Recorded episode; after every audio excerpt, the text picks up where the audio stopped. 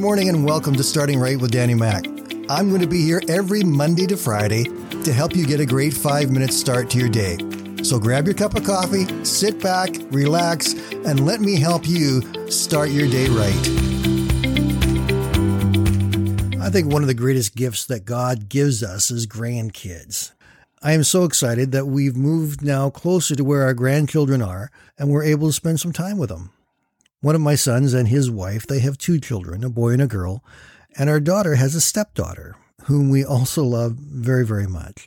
Since we moved, we are able to spend far more time with them, and it's absolutely wonderful. We look forward to it every week. But as a result of spending time with the grandkids, I'm beginning to sense more and more the impact of the world around us on them.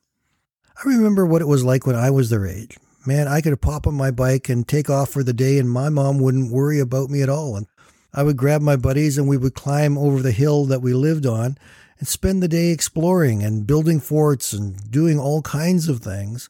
And mom never worried about us unless we were late for supper.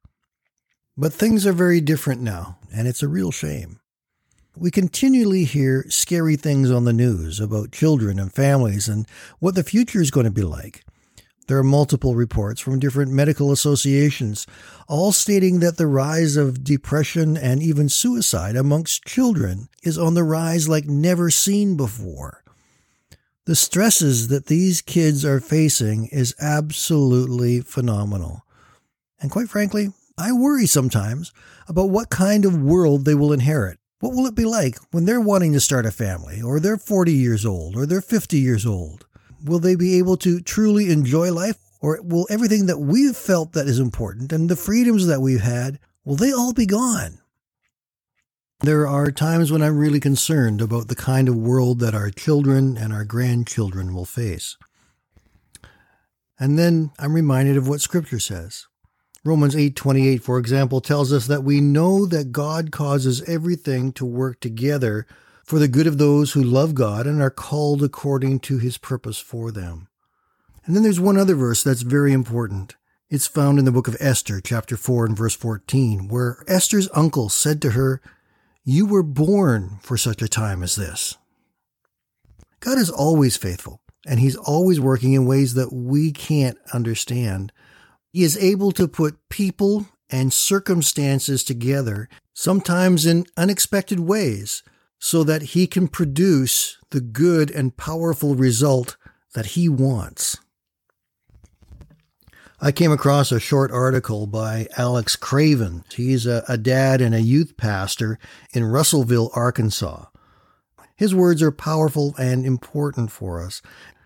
He says, Don't feel sorry for or fear for your kids because the world they are going to grow up in is not what it used to be. God created them and called them for the exact moment in time that they are in. Their life wasn't a coincidence or an accident.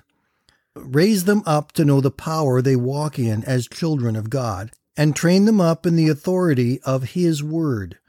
Teach them to walk in faith, knowing that God is in control, and empower them to know that they can change the world. Don't teach them to be fearful and disheartened by the state of the world, but hopeful that they can do something about it.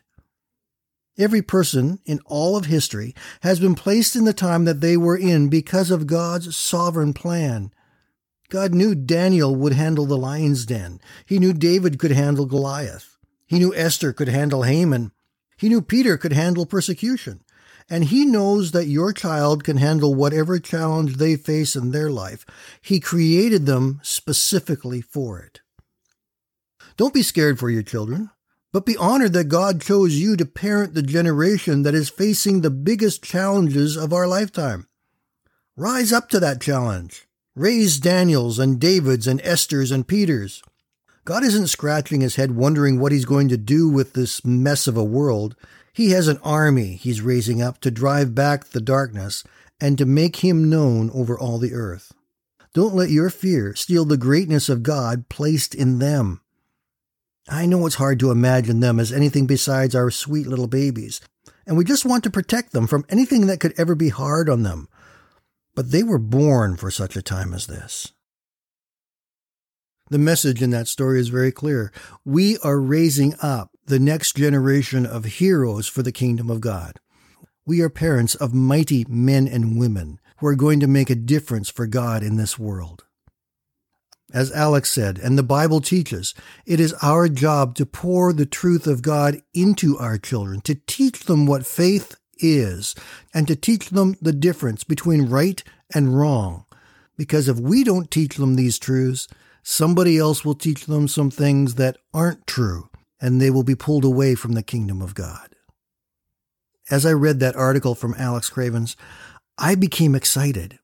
Excited to know that our children and our grandchildren are in the right place at the right time according to God's purpose and plan, and He is going to use them mightily.